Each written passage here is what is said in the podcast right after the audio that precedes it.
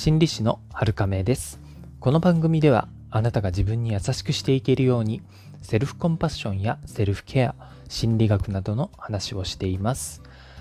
あの私ですね普段ちょっと古めの SUV に乗って、えー、生活してるんですけどもぼちぼちね、各所にガタが来始めておりまして、そろそろ次のかなって思ってるんですよね。まあ、最近はね、あのー、車のサブスクとかもあるので、ちょっと考えたりもするんですけど、まあまあ、それはおいおいとして、えー、今年の初めにですね、車検があったので、まあ来年あたりかなって考えてるんですよね。で、次はね、絶対に外したくない機能が、スライドドアなんですよ。うん。やっぱりね、東海地方って車社会でして、どこ行くでもね、車が便利なんですよ、やっぱり。うん。で、場所によっては、駐車場で隣の車との距離が近いなってところも結構ありまして、えー、スライドドアがね、あると結構安心感高めなんですよね。うん。で、最新のになると、足だけでセンサーがドア開けてくれるとかもありますよね。ただ、あの、ザ・ SUV というか、そのガタガタしたようなところでも走りやすい四駆っていう感じのがすごい好きで、えー、これとスライド、SUV とね、SUV とスライドドアを合わせた車が理想的ではあるんですけど、これね、実は現実的にはその三菱のデリカさんしかいないんですよね。ただこれだとね、結構でかすぎるし、他の面でね、ちょっと価値観が合わないところがあったりするんですよ。うん。まあそうしていくと、まあスライドドアは重視したいので、妥協してね、えー、まあ少しロードっぽいのとか、えー、クロスオーバーっぽいのがあればね、それかなって思ったりもするんですけど、まあ、まだちょっとお時間ありますんで、えー、様子を見ながらね、えー、考えていこうかなと思っています。ただね、最近いろんな影響を受けて納車が遅いらしいんですよね。だからまあそういう意味だとちょっと早めに決めておかないといけないのかなとは思ったりもします。リスナーさんは車って乗る方でしょうか？それとも全く乗らないっていう方も結構いるんですかね、えー、どちらもいい面、良くない面あると思いますけれども、えー、よければまたね、車についてもコメントいただけると嬉しいかなと思います。あ、ただあの、私そんなあのガチ、えー、車趣味の人じゃないので、まあ普通の、えー、ドライバーなので はい、あの、あんまり専門的なことはわかんないので、はい、よろしくお願いします。はい。じゃあですね、今日のメインに行きたいと思いますけれども、今日は、あの、期待をしないとか諦める。あるいはね、えー、結局、こう、自分に不利な面があったら突っ込まれるって思っといた方がいいよっていうお話ですね。えー、なんか後ろ向きだなって思うかもしれないんですけれども、えー、まあちょっとお聞きいただければなと思います。期待っていうものも、えー、ものによるとは思うんですよね。何かを手に入れようとするときに期待をしない。あるいはね、諦める。なんなら絶対に否定されるだろうぐらいの気持ちで、えー、行くことの方が、えー、なんかうまくいくんじゃないのっていうお話なんですけれども、えー、もちろんね、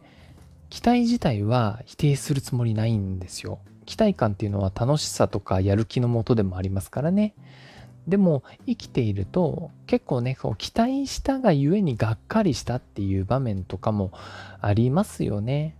うんそれ自体も別に悪いものではないですし人間の、えー、と自然な、えー、心の動きというかまあ普通のことでみんなそうなので別に問題はないんですよね。ただね、えー、現実の生活で受け受けてるじゃないですね。あの生活をしているとえー、なんかいろいろこうそういう場面が多くあったりしますよね。人間は社会的な生き物なので。例えば就職面接とかテストとか、えー、あるいはね誰かと何かする時とかね誰かに何かしてほしいなって時とか、えー、とりあえずですね今日はこういった例を見ていきたいと思います。就職の面接で受けたことない人は、まあ大人でしたらあんまりいないかなと思うんですけれども、えー、面接ってね、もう受かればもちろんよしと思いますけども、ダメだった時はやっぱりがっかりしますよね。えー、なんか一時期じゃないな、多分今もそうなのかな、あの、お祈りメールっていうのとかね、えー、あったりしますよね。不採用の時とかは。えー、どうだろ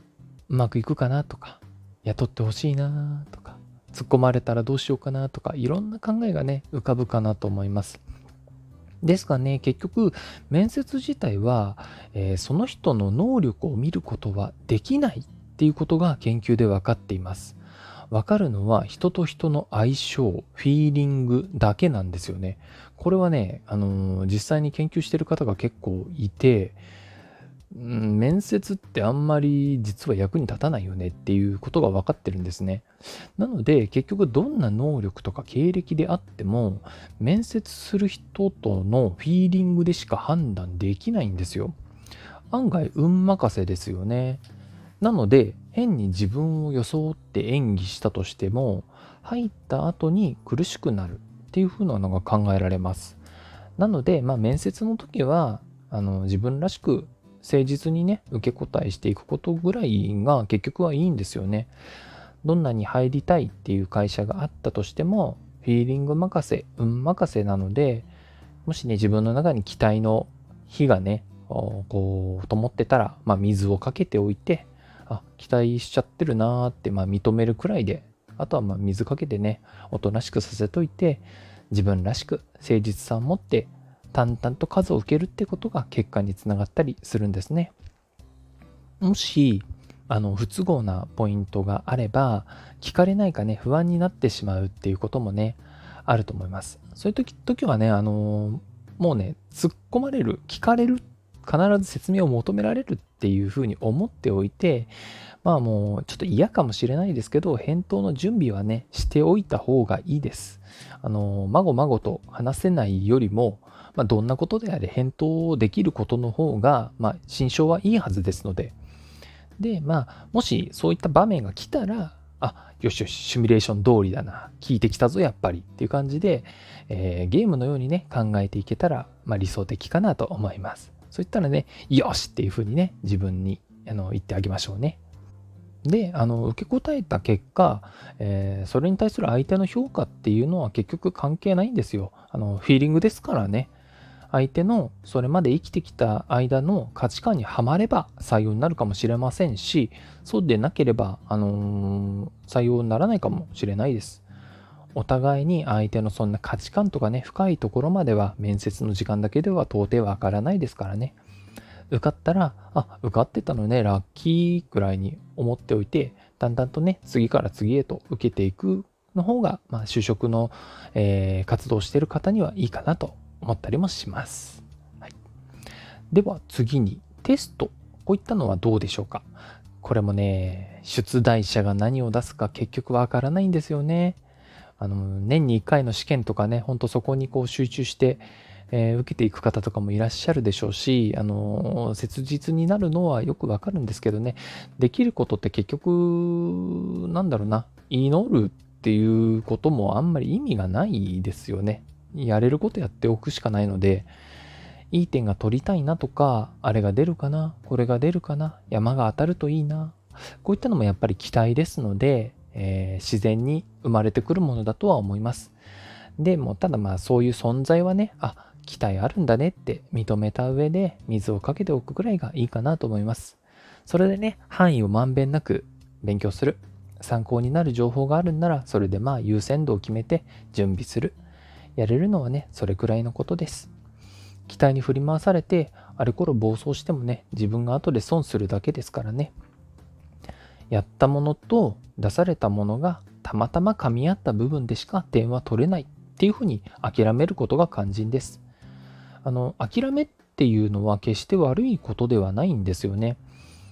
執着っていうものが逆に自分を蝕んで心や体に悪さをするっていうことはよくあることです。えー、自分にね害が出ない程度の努力はいいでしょうけどもそうでないなら本当に自分に必要なのかこれをやる必要があるのかこれを考えた時に諦めるっていう決断も全然ありだと思います。あの一つの扉が閉まれば別の扉が開くっていう名言もありますけれどもこれはね別に精神論とかそういったものではないんですよね自分のエネルギーとか時間っていうものが使う余裕ができますのでそれがね他のことに使えるわけですからあのー、諦めるっていうことで、えー、他のことができるようになるっていうふうに思うのも大事かなと思います。はい、最後にですね、他の人への期待。これもね、かなり多いですよね。ついつい思っちゃうかなと思いますけど、えー、人はね、でもコントロールできないって思っておくことが重要ですね。あの人をコントロールするっていうのは相当な心理技術が必要になりますので普通はコントロールできないと思っておくことがあの大前提になります。人を思うようにしようってすると大体ね自分にストレスがたまるんですよね。そしてあのその結果関係も悪くなりがちですし、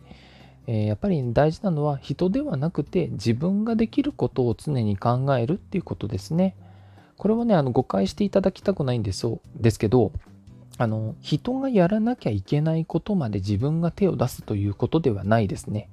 そこはちゃんと線引きをした上で、えー、自分が自分のためにできることだけをやるっていうことですね。他の人のことまでやる必要はないです。えー、そして、えー、人への期待っていうのは勝手な自分の都合になってしまいますので、あの、相手のね、本当の利益ではないんですよね。期待したものっていうのは。なので、こういう人への期待っていうものがあったら、これにもね、やっぱり、あの、火を消すために水をね、かけておく必要があるかなと思います。えー、まあ、こんな風にお話をしてきましたけれども、いかがでしょうか？あの、後ろ向きに聞こえるお話だったのかはちょっと私もわからないところですけれども、えー、必要な考え方かなと私は思いますのでご紹介させていただきました。今日も最後まで聞いてくださってありがとうございます。この放送がお役に立てれば嬉しいです。今日もあなたが自分に優しくあれますように、心理師の春亀でした。